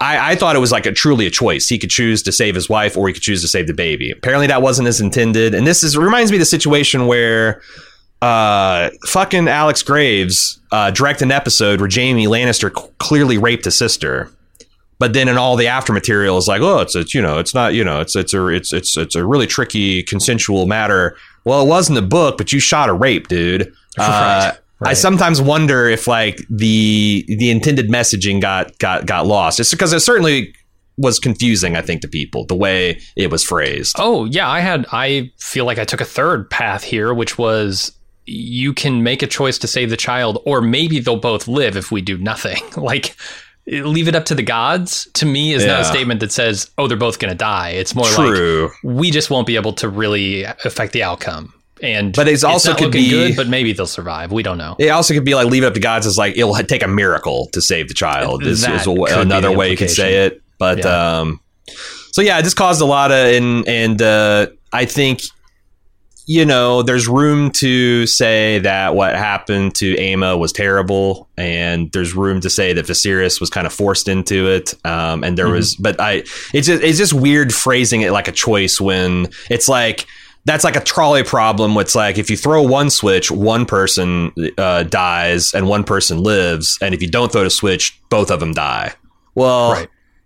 that's not a and and also you don't get to choose who dies. It's like there's definitely one going to live, one going to die, or they both die. Like that's that's not really an ethical or moral dilemma in the strictest sense of the word. It's it's it sucks and it's going to be painful and I imagine there's tons of survivor's guilt and all kinds of things going on there. But I don't know. It's too bad because like I said, it's it's a pivotal scene and I feel like it's just a little bit narratively clumsy. But then I'm sure there's a lot of exasperated. You know, we had a lot of doctor. Uh, at least one doctor wrote in. It's like there was zero chance of her successfully delivering a, bir- a breached birth and there was no way to get that baby out without killing it so it's like that doesn't seem like a choice Yeah. moving on to jack this was a question that came up in the uh, the instant talk portion i believe in episode one when Viserys says this family already has its Visenya, he's referring to Daemon. I mentioned it was Rhaenyra, uh, Rhaenys because I thought, you know, she was kind of the warrior woman, uh, you know, maybe chafing that she didn't get the the, the leadership role of the kingdom. Um, but he says the problem was that the Aemma actress says the line incorrectly, at least according to Jack. She's supposed to say, "Where is your brother Daemon?" As in, speaking of your brother Daemon, where the hell is he? When she actually said it, "Where's your brother Daemon?" Like it's just a question, like a separate line of di- dialogue. Uh, but you're supposed to see them as connected. Like, oh, we've already got our Visenya. Oh, speak. Oh, where where is your brother? Speaking of him, and it just got lost in the line reading. Gotcha. But as Jack himself points out, it seems wild that they didn't catch that on set. You know, between the actor, the director, the editor, everybody there, like script mm-hmm. supervisor, nobody got like you're supposed to put you put the emphasis on the wrong syllable there, Aemma. You need to you need to redo that. But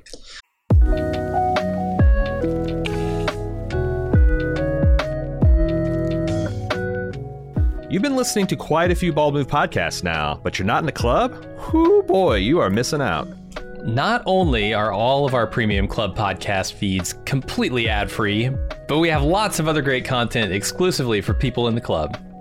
There's a weekly lunch with Jim and Aaron where we chat with fans about anything and everything from TV and films, food, fun, life advice, and more. But there's also Off the Clock, our premium podcast where we talk about all the shows we don't have time for on our public feeds. Plus, you get access to our full spoiler filled first run movie reviews of our newly released films. Don't forget Instant Take and Talk podcast, where we give our hot takes and discuss television shows with our fans live and immediately after the episode airs. With mega shows like House of the Dragon coming this summer, we're going to have lots to talk about. Not to mention access to our fun and friendly community of club members, with exclusive Discord channels and a dedicated forum. It's one of the best places on the internet to hang out and chat about pop culture. Bottom line, you're helping two regular type guys in the Midwest make the content you like to listen to, which some would say is reward unto itself. Help keep the lights on and the bits flowing at Bald Move. And get some awesome content for yourself. Head to support.baldmove.com to join the club today.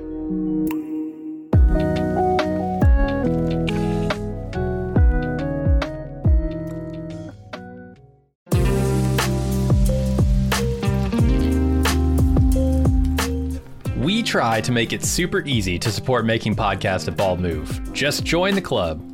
But some people aren't the joining type, or maybe they're already in the club but want to add a little bit of gratuity for an especially great season of coverage, or for a podcast that really spoke to them, or gave them that bit of support in a tough time.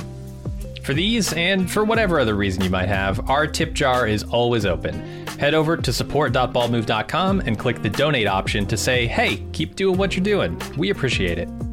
Once again, check out support.baldmove.com for all the great ways to help me and Jim keep making the podcast you love.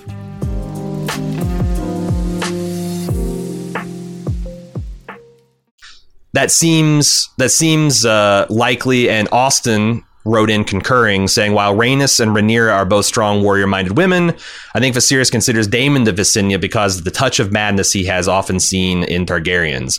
Visenya was the mother of Maegor the Cruel and had no small part in him earning that title, if I'm remembering correctly. Daemon also wields Dark Sister, Visenya's blade, which is, I think, the thing that really, Mm. really kind of like caps it off there. So, And there was just a Well demonstration of, of how warlike he can be, right? With the City Watch. Yeah. So yeah, exactly. yeah, it's fresh in his mind. Um, Al wonders one quick thought I had upon rewatch of episode one is Viserys actually fireproof to a degree that Dany was? I only ask because when the Maesters are inspecting his back wound, one recommends cauterizing it.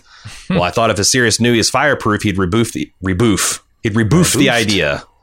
Yeah. Instead, he seems almost annoyed with the process. Um, They'll have to use wildfire to get it done, but yeah. this, this is something I had to say like once a season on the old spoiler podcast, but uh-huh. like it's wild because from George's perspective, the Targaryens being fireproof was not a thing. He was intended that to be a one-time magical intervention in Dany's life. The double D's then continually leaned into it. Like Dany likes her her bath hot. Dany can pick a dragon egg that's been on a brazier and, and suffer no harm. Dany can literally walk out of a burning and fucking inferno uh, and be the sole survivor. And it seems we talked about how much more involved Go- Germ is in all this that he has given his blessing to at least flirt with this fucking theory again. Yeah, because of the candle scene, right? Yes. Yeah. But if Targaryens can't get burnt, how do you cauterize their fucking wounds? You know, do you use dragon fire? Sure. You get you Yeah, get Vhagar out there. you put Valyrian steel all over his back, except for Uh-huh. one small point. You know where you stick the boil through there and, and You just, you no, just I put a little know. dragon shit on top of it. There you go. Yeah. You get a dragon shit poultice, you mix it up, you throw it on. Yeah, you get that fresh and hot. You throw it on there. Yep. I, I, I. This is the thing. Uh, this was. This is really puzzling because I felt like George was annoyed by this shit, and this is more his baby. And this, but, but I. The the only thing I would say is that yeah, you got the cauterization inconsistency, and also you can hold your hand over a candle. He wasn't like it's just a it's just an It's- unforced error. If they're not trying to say, "Hey, he's a little fireproof," it's an unforced error. with it. You could you could have him messing with a blade. You could have him doing any number of things that show how distraught he is and ha- and like what's going through his head without it relating to fire or heat. Yeah, it's it's a clear, like I said, flirtation. It's not confirmation, but they're definitely leaning in that direction. So Yeah. we'll see how it plays out. Maybe Targaryens being a true, true Targaryens, not all Targaryens, a true Targaryen, Uh-huh. true blood of the dragon being fire uh, fireproof might be a thing. Um, Marisa says, while different in ways both obvious and subtle, Westeros is still modeled in medieval Europe. At several points, I feel like you overestimate the agency allowed to women in Westeros, whose positions didn't seem to be all that different from the relevant historical period. Courtly manners generally don't allow, for example, a lady to refuse the request to carry her favor from a challenger. Specifically, in the case of Alicent and Daemon, Alicent's a good mannered, unmarried young lady whose job in a family is to make a good impression so she'll be useful on the marriage market. That means not being, say, openly disagreeable, disagreeable, telling a man no, or, of questionable judgment, telling a prince of the royal bloodline no.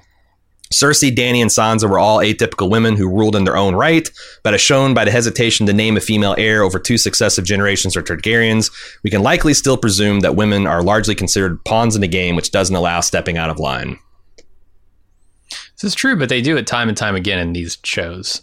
Yeah, So by the, the notable draw the exceptions that you just you just Right, right. mentioned. Yeah. I, I feel you. Yes, there there's a lot of like obviously patriarchy stuff tied up in this, and they play with those concepts, and I don't know where to draw the lines because they play with them so often. Well, and that's the other thing is like it's. I think it's useful to say like, okay, well, this is uh, analog of the War of the Roses, or this is a story of the Henry the the First, or and and okay, this is probably medieval Europe, and this is probably medieval, but like it's also fantasy, and we are modern audiences, and I think it's fair to critique of like, well, where does the fantasy stop and begin and end? You know, Sure. if you're doing dragons, why not have a couple of black folk be Targaryens? If you're doing that, why not have a couple women having atypical positions of power, like Cersei, like Dany, like Sansa, like Arya? You know, um, and since Game of Thrones tends to zig in that way, I think it's entire. It's pretty fair to to to to you know ask like where where does the where does the fantasy uh, end? You know where what is realistic, what's not realistic, especially when a lot of lay people will talk confidently about what medieval Europe was like and not like. And you talk to a real historian, and they're like, well, no, that's crazy. That's actually super ahistorical, the attitude you're talking about, because our conception, and I would say our, I'm talking about Americans. I'm not sure if you are or not, but like it's stuff we've seen in movies and read in books more mm-hmm. than a studious historical study of the the records and the cultures and religions of the time, right? So or or at best, it's more complicated than that. You know? Yes. Yes, that was a general Yeah. rule, but it's always more complicated. Let's move on to Caleb T. Says, correct if I'm wrong, but is the fact that humans meddling with dragons was the cause of the doom of Valyria new information? I've not heard this theory before. It was mentioned in Hot D episode one and was kind of shocked that such a mysterious event was mentioned in a one off line. I hope we get more info about the doom in the future. Jim, you might not know it, but this is about to kick off the first Maester's Corner. Of course, no maester is capable of rendering an opinion free of conditions, are they now? So joining me in this first Maester's Corner is uh, Maester Anthony himself, who's been uh, keeping the Iron Throne warm during the long off season between Game of Thrones. I got got a few cuts. You did just a few. Is, there, yeah. is any is any is any festering? Are you going to have to get cauterized? Yeah, it's possible. It's possible. Not, not a great not a great king. uh, well, I mean, you're a terrible king. You're a Maester. What are you doing? You don't can't hold lands and titles. That's you yeah, should, I you should be should never sat down. That's the whole. for You, sure. you, you pulled a Jaime Lannister and, and see what happened. Uh, but yeah, he's been doing the Bookaloo, which is a chapter by chapter breakdown of Game of Thrones. Coincidentally, what what a what what a what a wild coincidence that you kind of Yeah. uh, ran out of material right as House of the Dragon uh, was. yeah, we just finished book one. Uh, I think that dropped this morning. Yeah. uh, as we're recording. And uh, you're also, while we have uh, retaken the uh, House of the Dragon feed by force, you also have a double dragon feed where you and uh, Steve, your co host, are going to be Yeah. talking about House of the Dragon and stuff. So this is kind of like um, miniature deep lore dives. Um, I'm not sure if we'll have one for every or, uh, week or we might take a tricky piece of lore feedback uh, from time to time. But we've both prepared uh, a little a, a little lecture, a little Maester symposium for each other, and Anthony. Uh, and it's all relevant to the episode, and it's all non-spoiler. So these should just enhance your enjoyment of the series. It should not spoil anything. Um, what do you got for us? Well, what, think what chain? before- what link did you forge in the chain today? I think before I do my thing, I, I think I ought to say that I, I, first and foremost, I'm a fan, and I'm not just a Ice and Fire fan. I'm a Bald Move fan. And I, I just have to say, it's nice to have you back. It's really nice to have you back. That is uh, super sweet, and it's yeah. it's it's obviously good to be back too. I kind of feel like, as the fandom, we view Martin as our, our mother. You know, he he birthed he birthed the stories, right? Uh huh. And then for about nine and a half seasons, you know, Aaron was our mother, and he he you know he kind of nurtured us and he grew us up, and uh, you know we, we were sort of. You know, we were just about teenagers, not quite teenagers, when uh, Aaron decided he was gonna kick off. and he was out on the show, and it was going to be a hate wash at the end of season eight. And I just want to say, it's just so nice to have our mother back. It's it's just so it's it's comforting. Well, don't don't get it twisted. I've not forgot how to put on the Lord's face. So if I if I have to bear steel on my lap uh, for this show, I will. But so far, so far, uh, All right. I'm, I'm incredibly pleased with what we've got. But thank you. That's, All right, that's, well, that's I'll write it as long as I. yeah, I'll write it as long as it's there to be written. So. Um, all right, I want to talk about the Doom of Valyria here. I I just thought it was fascinating that Viserys, in his little preamble to Rhaenyra, uh, said that dragon magic is something that they should have never messed with, and it's one that caused the doom of old Valyria. And I thought it's kind of trippy that you've got this dragon lord, like the dragon lord. He's the king of the realm, right?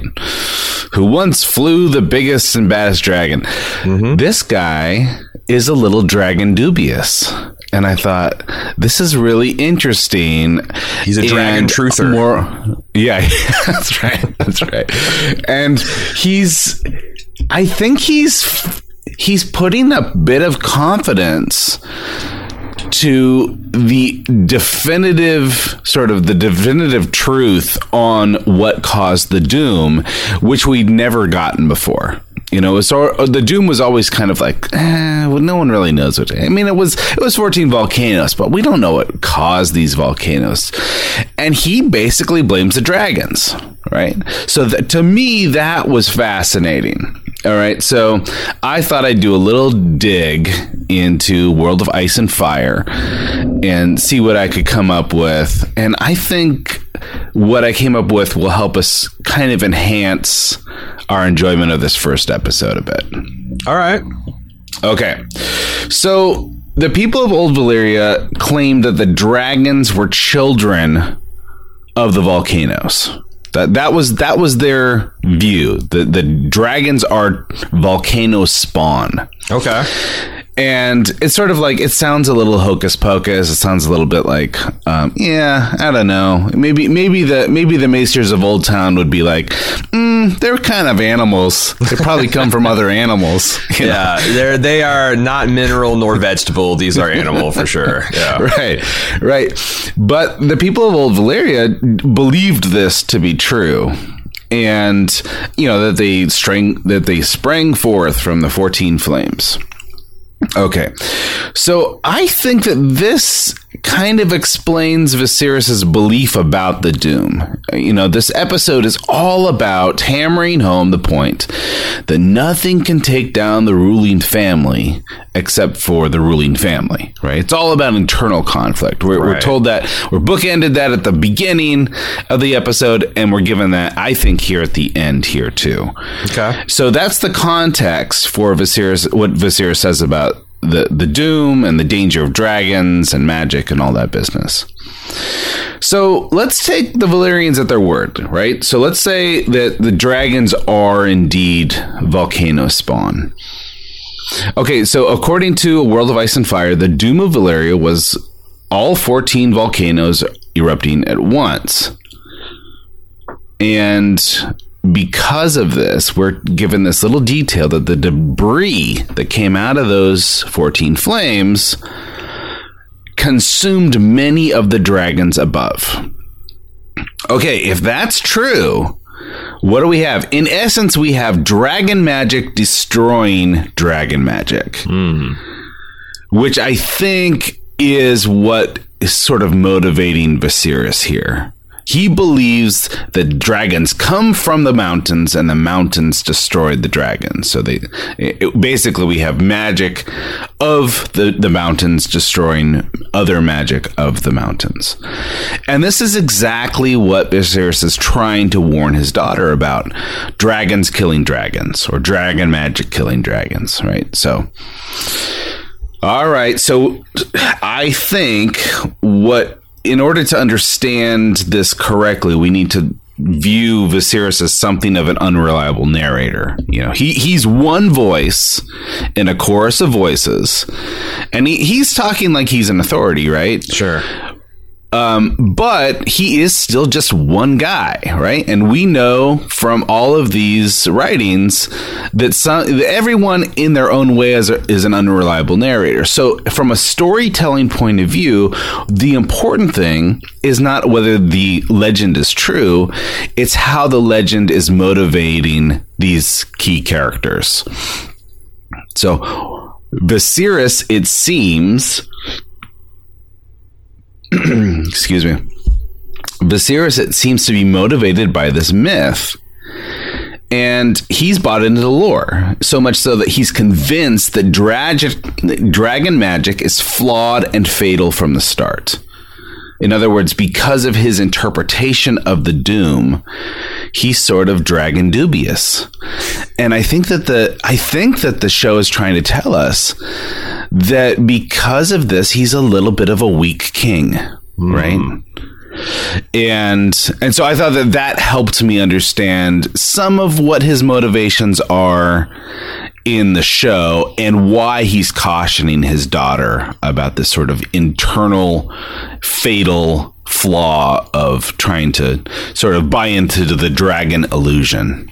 It's interesting because, like, you know, a lot of times Martin uses dragons as kind of like a stand-in for nuclear weapons. You know, like these, right. the and uh, yeah. it would be similar to uh, one of the nuclear powers just decide, you know, we should have never invented these things. We shouldn't use them, and dismantle unilaterally disarming which would put one in the real world at a, at a, at a risk of you know nuclear annihilation because it's it's a deterrent too. So are you arguing that uh, you know his his his dubious his dragon dubiosity is going to make him reluctant to take the the moves that he might need to yeah, stave off a rebellion so. or a, he sounds a little bit. Viserys sounds a little bit about like Oppenheimer. Oppenheimer after I, have become Dragon Destroyer of Worlds. right.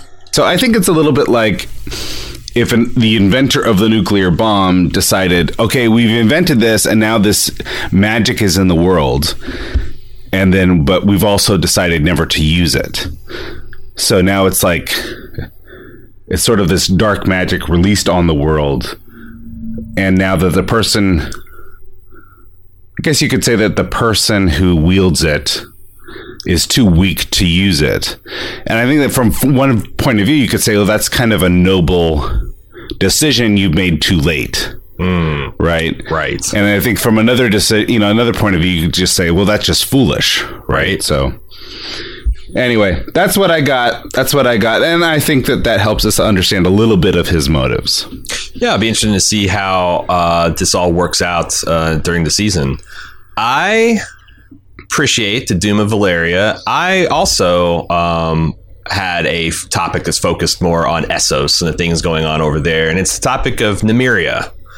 You know, oh, we right. have heard of Nymeria in the show before. Uh, most famously, it was the name of Arya's direwolf and it was kind of a personal hero of hers. And we see it seems like it's a maybe personal hero of Rhaenyra, and yeah. probably the, the patron saint of all little girls in Westeros that dream of doing more than birthing children, to swing a sword and to attain glory and to command men and armies. Uh, Nymeria, yeah, yeah. Nymeria is kind of where it's at. She's uh, quite literally a warrior princess in the mold of Xena. Or perhaps uh, Boudica. Is that how you pronounce that uh, first century Celtic woman who resisted the Romans uh, kind of captured the uh, imagination of, of yeah. I don't think I've ever heard that. Uh, uh, I don't think I've ever tried to say it out loud before. So I yeah, I, we'll I did some. I did. Well, I was hoping you you, but yeah, I, I did some. I think it's Boudica, but it could I could okay. be wrong. I don't have a Celtic tongue. Uh, sure. So, according to the maesters who have studied these things, she wasn't a warrior in the truest sense of the word, but she did lead her people. Uh, she's at very least a battlefield commander that issued orders and strategy and uh, was the unquestioned ruler of a city. Um, and she lived like the rest of her people, the Rhoynar along the banks of the mighty Rhoyne River in Essos. So just to get your bearings, you know, the Rhoyne originated just south of Braavos and flowed south until its mouth disgorged into the summer sea near Volantis. So if you imagine the continent of Essos as the European continent, just to kind of get your bearings straight, the Rhoyne would have flowed essentially on the border of Portugal uh, and Spain you know?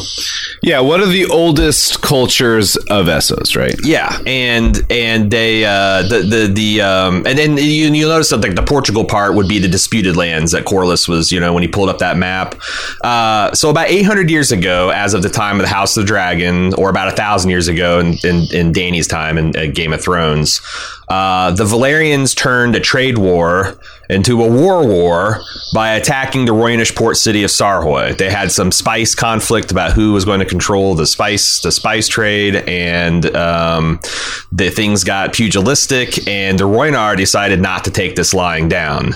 And Nymeria ruled her own city in Ny Sar along the Rhoyne, where she advised caution and calm, believing this war to be one that her people couldn't win because they didn't have dragons, and the Valyrians had dragons. But she was shouted down. Even her own warriors wanted to join the cause because they're not going to put up with this uh, Valyrian bullshit. Uh, and the battle was a disaster, despite having some initial successes attacking uh, Valyrian outposts and remote cities. Uh, the Valyrian freehold responded by sending not three, not 30, but 300 dragons against Rhoynar and essentially just started working their way down the sur- the, the the the the river burning and enslaving everything that remained not on fire. Uh so Nymeria, seeing the results and all this death and destruction heading down the river towards her people, she says, "This is untenable." She gathered ten thousand of her ships and took all of her people, which at this point was mostly women and children and old men, uh, which might remind you of some other person fleeing uh, some some other d- d- d- disaster, and and took to the seas. Um, she spent three to five years wandering the southern seas. She tried to land on this island and was repulsed by pirates. She tried landing on this other island and was repulsed by disease. Uh, you know, like uh, she landed. There, there's even a story of her landing in Nanth, which was. Um, uh, Missandei's, you know, people that had the poison butterflies and Oh, Naath. Yeah. Naath, Naath, right. That Yeah. that ended badly with all the poison butterflies, and she's just, you know, they're just being hounded and pursued, and of one place to another, and they can't find a home. So after these years of wandering, uh, she finally makes it to Dorne, across the Stepstones, all the way to Dorne, which at the time was this dry desert land, kind of ruled by these petty rival kings. They didn't really have their their stuff together. Fairly poor kingdom, uh, and she found there a man named Mors Martell, who saw both her great beauty and the fact that she had, uh, you know, still uh, even in diminished capacity, a powerful warriors that would would increase his host uh, up to tenfold. Uh, she was smart. She was resourceful. Uh, they had wealth and technology and armor and arms far in advance of anything that they had in West uh, Westeros at the time. Uh, so they decided to get married uh, and they united the two people. And this is how, you know, if you've ever heard the the king or the queen of Westeros described as the king or queen of the First Men and the Andals and the Roynar, this is how the Roynar, that- that's the third racial group of, of man that uh, make up the population of, of Westeros. Right. Yeah. Uh, so now, when Nymeria landed at Dorne, she famously had her vast fleet burnt at the coast as a sign to her people that their running was at an end and they'd finally found the home, which is kind of a shades of like Spanish conqueror Cortez. He was more of Yeah. like, we're not going home. We have to fight. She was more of like, our fighting is over. We are home. Uh, and this this cultural cross pollination of the the uh, the Andals and the Roynar is one of the big reasons that Dorne is so culturally distinct from the rest of the Seven Kingdoms of Westeros. Many of their cultural affectations, like the fact that they're be, they're a principality, they don't have kings or queens, and they have princes and princesses. Uh, they're not a kingdom. That sta- stems from ancient Roynerish customs. Uh, obviously, having an impressive woman leader uh, and having a majority of women like infused into the society uh, was also one of the reasons that the Dorn have like very different gender dynamics in their politics. You know, they have no problems with women inheriting. Uh, in fact, it and was it kind of explains a little bit you know, the old animosity between the Dornish and the you know the the rulers of Westeros, right? and why they might have trouble bowing to a Valyrian, to Yes. kneel to a Valyrian. Why why it took several, you know, many uh, at least 150 years. They they withstood the the, uh, the Targaryen uh, conquest longer than any other of the kingdoms. Um, but yeah, that's why they're relatively kind of progressive in, time, in terms of gender dynamics. Um, I, I mentioned Nymeria's son, or, uh, daughter, uh, eldest Yeah, daughter is the one who inherited the the princess title of Dorne uh, over their sons. Uh, so you can also see why she is kind of the patron saint of uh, all little girls who want a little bit something more. She was the boss bitch of the time. She had it all. She was able to lead, fight, marry, have children, great wealth and power.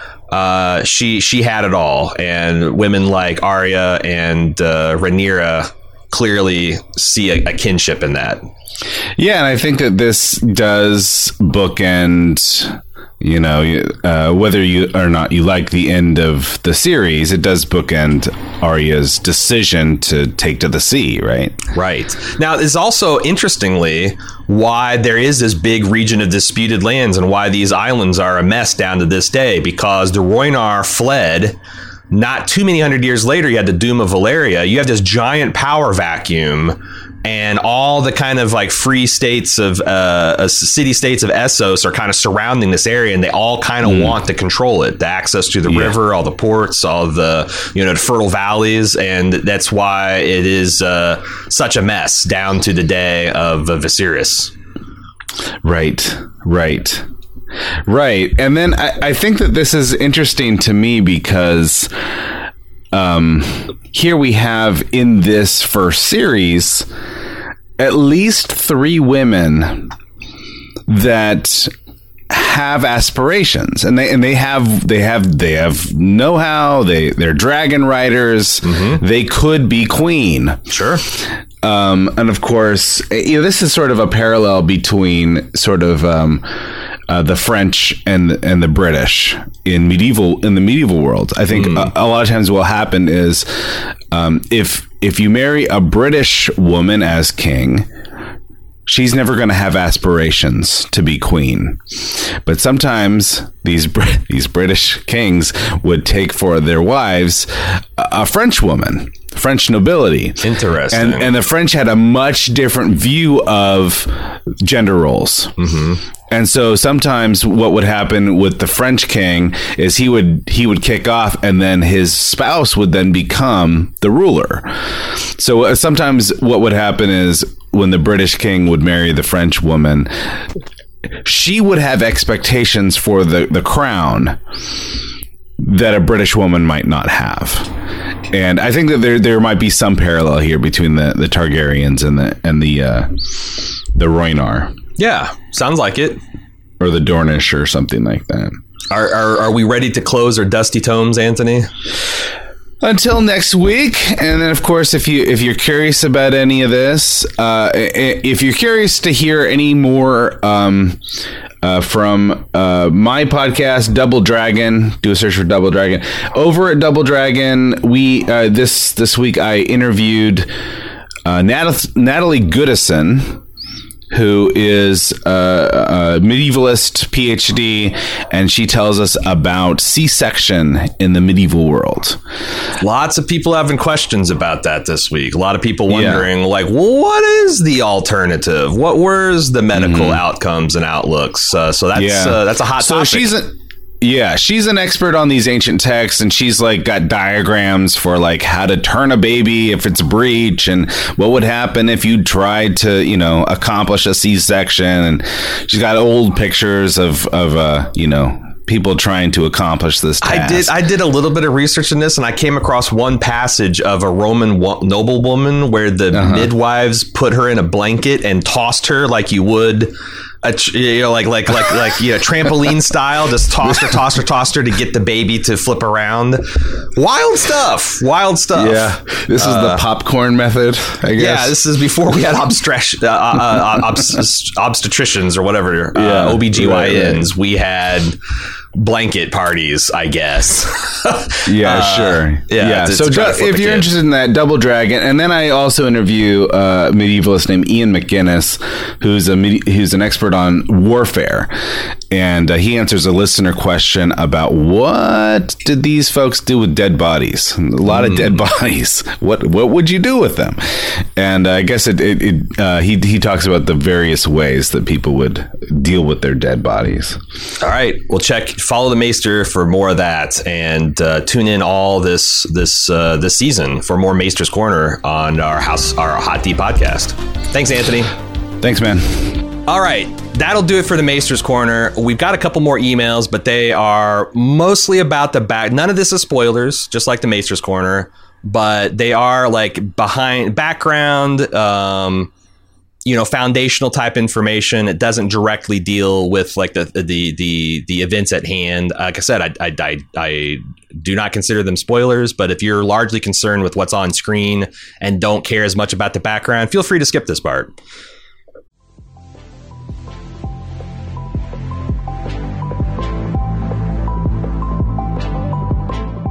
Commission podcasts are an awesome feature here at Bald Move that allows you, the individual listener, to decide what we talk about for a single podcast. The community loves it because it often leads to fun, fan favorite films and TV shows that we've overlooked getting the coverage they deserve. And we love it because we're constantly exposed to great stuff that's not even on our radar. The way it works is simple. You go to support.baldmove.com and you click on commissions. Then you pay the flat rate for the commission and tell us what two ish hours of content you'd like us to make podcast on.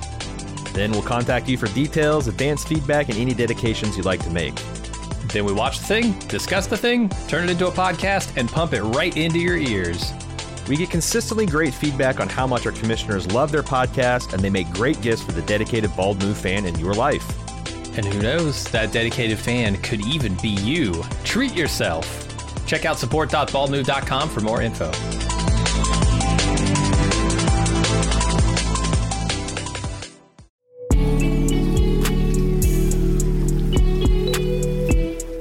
Since the dawn of time, we've been putting clothes on our back that identify us with our people, our group, our tribe. And why Bald Move might be one of the smallest, weirdest tribes out there, transcending all concepts of border, class, culture, and creed, we still have respect for the old ways. At support.baldmove.com, you can get t shirts, hats, mugs, and more. We have something for every one of our podcasts, or just wear the four pips of the Bald Move logo with pride. Bald Move merch beats running around naked, and they make a great gift for the Bald Move fan in your life. Join our tribe! Head over to support.baldmove.com and click on merch to start shopping.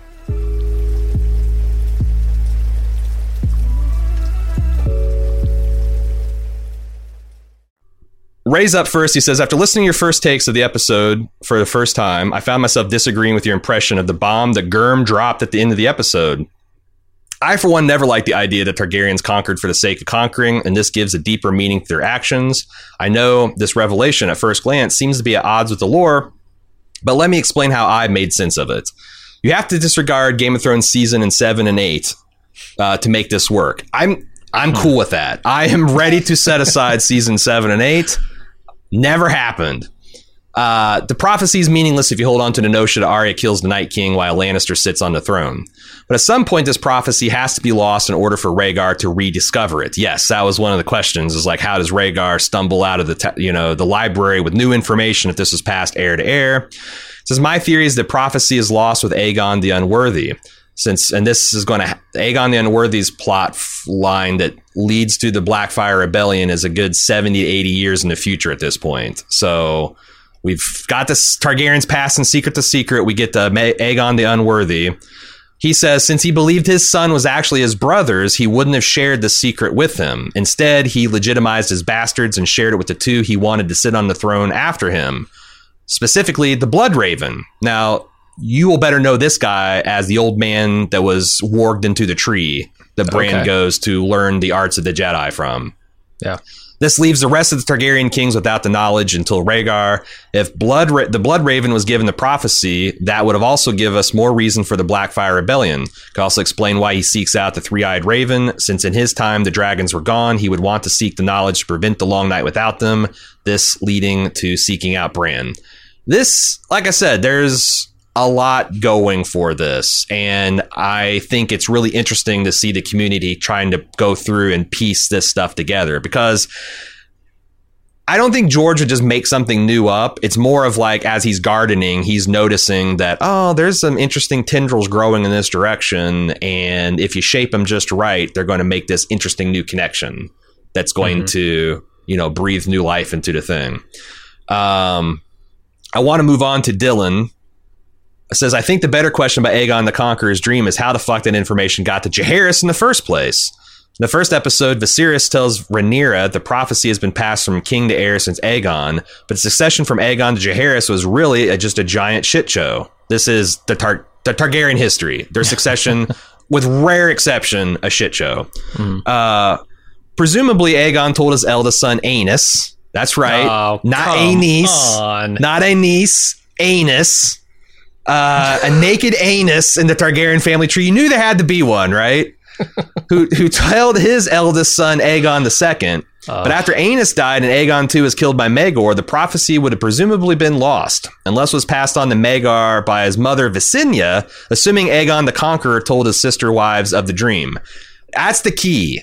There's no fucking way Aegon shared his bed and his throne and everything with his sisters and didn't tell them about this dream he had. I just think that that's this is this is the key. So at one point, all three heads of the dragon knew and were working as one uh, about this prophecy. But that still that still leaves the question of Jaehaerys, since he was pretty much sheltered and hidden on Driftmark during the reign of his uncle Maegor. Driftmark, of course, you'll remember is the the seat of power of the Velaryons. Mm-hmm. After Maegor's death, I think Jaehaerys would have been given the secret by either his mother, Alyssa Velaryon, the wife of Aenys, or his older sister Rhaena, the sister wife of Aegon II. That may be getting too far into the weeds, but I think this illustrates that the prophecy had to have gotten all the way to Rhaegar, since the line of succession was actually much messier from Aegon the Conqueror to Jaehaerys than it was from Rhaenyra to Rhaegar. There's still some hiccups in the line, including Daeron the First getting. Do you want to? Would you like to host a podcast because you got this shit down cold, man? Apparently. Uh, Daeron getting ambushed in Dorne, leading to Baelor the Blessed's becoming king, and the fire at Summerhall wiping out a lot of Targaryen family. Again, some interesting history there, but overall, a much cleaner thread all the way down to Rhaegar. Brody wants to throw in his little pet hitch in the theory, which is given the Mad King's, well, madness and his contempt that he often held for his heir and fear of being usurped. Could it be that he's the one who broke the chain of passing things down? He might have chose to withhold it from his son, and so Rhaegar found his way to it by his own means and thus mistakes it for his own prophecy. Maybe a thin reed of the 150 years we have to go and play with, but given how Hot D seems to want to tie itself to Game of Thrones rather closer, I don't think it's the craziest possibility. Uh yeah, I think these are all interesting. I think that's these are all plausible and it's going to be interesting to see how Martin fills these holes going forward and to what end. You know, why is he doing this? Is it because they have a long term Kit Harington finance plan to redeem the original Game of Thrones and then do some kind of Jon mm-hmm. Snow sequel series? I I don't know because like I or is this is is this hinting of things that are going to happen? Is this new information we can do some Winds of Winter, Dream of Spring speculation on? Um, we'll see. We'll see. I've got a question. Am, am I crazy, or at the end of this episode, is Rhaenyra shown to be reading from a book that contains this information, the description of this dream? Did she? I don't remember that. I I feel like I remember her reading something at the very end of this episode, but I could be wrong. Because she was like, she, at the end of the episode, she just time. stood before a bunch of lords in front of her father, and they swore feal, swore fealty to her. Are you thinking Okay. about what the the the scene where her and Alicent are in the the the God's Woods studying the history book about Nymeria? because that's definitely Alicent reading from the book. Okay, Um, gotcha. No, I, th- I thought maybe it was written down, but but I could totally be wrong about that. Um, finally, this is our final email. We have Cyrus who says, "You guys talked about why the wall had fallen in disarray, or why the wall falls in disarray if it's known to the Targaryens that this is key to say, you know, Westeros is key to saving the world." Well, the wall had fallen in disarray by the time of A Song of Ice and Fire, but it's pretty well garrisoned in the past. The disarray could be a victim of the lost information it was somehow lost post Dance of the Dragons. You guys mentioned how the Targaryens, specifically Aegon, never visited the wall, but in the books and even the show, there's an inherent magic to the wall. Magic of the children of the forest, something that seems diametrically opposite to the da- magic of the dragons. Uh, there's an event where Al- Alysanne Targaryen, the queen to Jaehaerys I, attempts to travel north beyond the wall on Silverwing, her dragon, and the dragon refuses to proceed. Now, in the Game of Thrones TV show, it seems like Dany does not have an issue with this, but that was also late stage Game of Thrones where there exists questionable canon according to Germ. Wondering if the Targaryens did not visit the wall because of the magic of the dragons worked less so. If in the Game of Thrones TV shows events are in line with Germ, perhaps the Targaryens dare not go past the wall, else risk the others gaining an ice dragon and hence the ability to take the wall down. Uh, although the books have a lot of that. Remember that horn they found? Mm-hmm. Boy, that was that was a big old chest, big yeah. old piece of speculation. That was that that that's a thing that went nowhere. Uh huh. Um, so I want to talk about this. I the thing is, is like, yeah, yeah, yeah, yeah. This is all well and good, but like, we have a hundred and years of Targaryen history. They conquered this realm to unify it against the White Walkers, and they don't do really anything to rehabilitate the wall. Queen Alicent is, or I'm sorry, Alysanne, Jaehaerys' wife, is one of the few that do take an active interest takes a shine to the uh, to the to the uh, the Black Brothers. As we mentioned, it was her that motivated uh, Jaehaerys doubling the gift, so they give the brothers even more resources. But they don't actually increase the garrison. They did build a, a new castle at the wall to replace uh, the old Nightfort that was too old and dilapidated. But it was a smaller fortification to scale down to the present manpower they have to make it easier on the brothers to do the upkeep. It wasn't like an mm-hmm. expansion or like a bigger, more impressive fortification. So you have to wonder were the Targaryens just thinking that as long as we have dragons, we'd be okay, and that's the real thing. You need you need you need a Targaryen on the throne, and you need to centralize Westeros. You need dragons, and that's it. Because as you mm-hmm. point out, there's a lot of magic and a lot of protection in that wall why the fuck are only three castles out of the uh, what is it 13 along that stretch or garrisoned? Why is it that they're not keeping up with cutting the woods back so that they've got a clear vantage point? Like why are they so lackadaisical about the actual bur- E- even in times like Jaehaerys has like one of the longest most prosperous reigns where he could have definitely made that a priority. There was nothing really distracting him from that. Wh- why? I, I, I, I don't think there's an answer as of yet. So uh, finally, and I promise to keep this short, the prince that was promised in the Azor Ahai prophecy are connected through the Long Night. Many Targaryens thought of themselves as the embodiment of that prophecy. Maybe Aegon thought of himself as Azor Ahai. Maybe uh, we will see Egg from the Dunk and Egg series feel the same before the tragedy of Summerhall. Uh, he's referring to this tragedy of Summerhall is where the Targaryens were trying to do a last ditch effort to resurrect dragons, hatch dragon eggs, and somehow they burnt down this uh, house where a lot of prominent Targaryens are and they, they burn themselves alive. It's crazy. No, another Targaryen self inflicted gunshot wound. Rhaegar certainly felt uh, he was it and was also assisted by Maester Aemon until he was convinced that it might be his kin. Both, both Jon and Dany embody elements of the prince that was promised as well. Perhaps it was not in one individual, but just dragons themselves, or maybe the Targaryen lineage itself was it. Remember, it was always like the dragon has to have three heads. There's always it, it, I, I I never thought of as a singular figure. Um, is prefixing you know Aegon and his sisters. Rhaegar already had two children. He wanted to add a third. Like there's there's there's a lot of that to it too. Um, perhaps this is why they're so obsessed in keeping their bloodline concentrated in their offspring, hence marrying brother to sister. Maybe what Rhaegar and Aemon found was the information was lost because of Dance of Dragons. So it's how they could connect the Hot D to the GOT, a tragedy due to human ego and desires that could potentially doom the world of men if not for Dany and Jon. Yeah, I Yeah.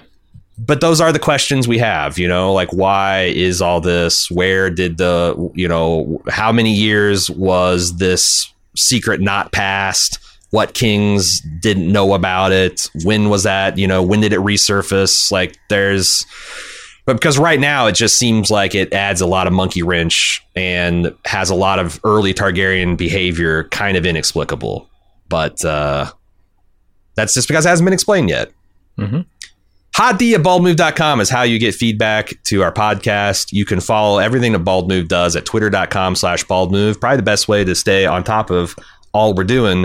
If you want to make sure you get all of our dragon and spaceship and zombie and superhero coverage, I highly recommend you subscribe to Bald Move Pulp. And if you like the other stuff, the Emmy award winning, Oscar winning side of things, we are uh, hosting some quality movie reviews over on Bald Move Prestige. And that's where we also cover more prestige based television. Uh, so check those out. We will be back Sunday night, of course, just after 10 o'clock after the episode drops. We'll be doing our instant take podcast. Uh, of course, our club members are welcome to join us to watch the live and stick around to the instant talk portion where we will be taking their questions live. If you want to join the club, it's easy to do so. Support.baldmove.com. You get access to all that great premium content as well as ad free feeds and a bunch more stuff. Support.baldmove.com. Hot D at baldmove.com is where you send feedback. We'll be back Sunday night and have a full recap of the next episode on Tuesday. Until then, I'm your host, Aaron. And I'm Jim. See ya.